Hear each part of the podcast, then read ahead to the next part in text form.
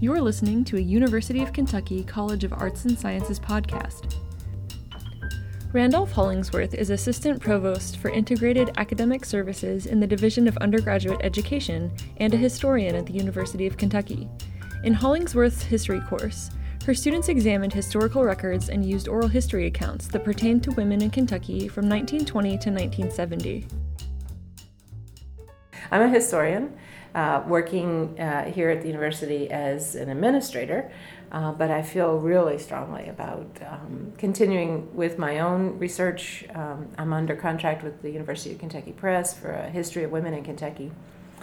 If you read a Kentucky history book, the men are doing things, but what did women do? So uh, the women's history course that is typically taught at, at UK goes up to 1900 and the Kentucky history uh, will go uh, all the way through, but um, uh, there is a Kentucky historian that works on 1970s to contemporary time. So I figured, hey, I can do a course on 1900 to 1970s, yeah. Uh, focusing on Kentucky women.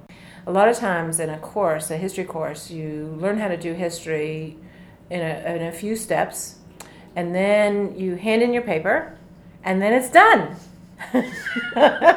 what I've done is I've tortured my poor students by saying it's not done. It's never done. History is never done. There are historians who completely disagree with your premise. But doesn't that make it so much more rich? The problem in Kentucky women's history is we don't have enough historians who've even looked at the primary sources. So having it out and open will really help um, the field as uh, the discipline as well as um, um, getting our voices out there. And actually, if you go to Wikipedia, my students started a brand new category called the History of Women in Kentucky. And uh, you will see up there, um, not everybody was successful in, in establishing a Wikipedia presence there there are standards, believe it or not. A lot of profs don't realize that, but there are standards in Wikipedia. So those those um, uh, entries that were of sufficient quality to be published in Wikipedia went uh, forward. We are part of the Wiki project for the history of Kentucky, the history of women, um, and uh, history of the U.S. The course was named Sisters in the Struggle The History of Kentucky Women in the Civil Rights Era, 1920s to 1970s. Though the course's run is over, its contributions to the historical record are available all over the web. Everybody blogged every week on our Kentucky women's uh, history in the civil rights era, um, the kywcrh.org. And so every every week uh, students were putting out in, into the public this is my question or this is what i found. Isn't this interesting or isn't this strange? And they were they were commenting on each other's entries. Uh, this this kind of publication digital publication of a student's project in partnership with the community didn't end up with just putting it on a shelf that never gets looked at. It's up on online um, and we invite the community to come back and continue to work on it. Uh, we use the uh, Creative Commons license uh, to show that this is shareable content and uh, can be reused at will. Various permutations of women's experiences were examined by my students.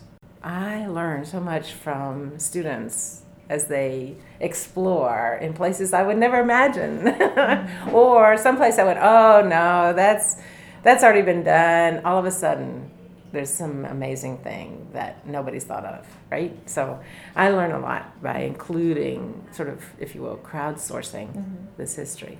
So what a wonderful thing that we've contributed to um, uh, a better understanding of some of our most um, important women here in Kentucky. Community involvement on the part of the students has also left a mark. Ongoing collaborations between the University of Kentucky and organizations around Fayette County continue to enrich the information environment for future research. So, we had the oral history projects, we had the race dialogues, we had the service learning component, And uh, the concluding part of the course was they actually went out into the community, presented, the students presented what it is that they uh, did in partnership with the community and, and, and provided that invitation. It wasn't from afar, it was from within the community itself. Uh, so we went to holiday potlucks, or we had uh, open uh, presentations down at the and History Museum downtown. Um, uh, in Midway, the Midway Women's Club had a had a, a, holiday luncheon at which my students presented, and everybody gave a standing ovation because they had done something that was really important to that club. And the university now um, has access to their records and has started a digitization project on the Midway Women's Club. So that's, you know, there's some pretty exciting stuff happening that my students did. They were awesome. Thanks for listening, and thanks to the College of Arts and Sciences and the Department of History for making this podcast possible. For more information about this project, please visit www.kywcrh.org.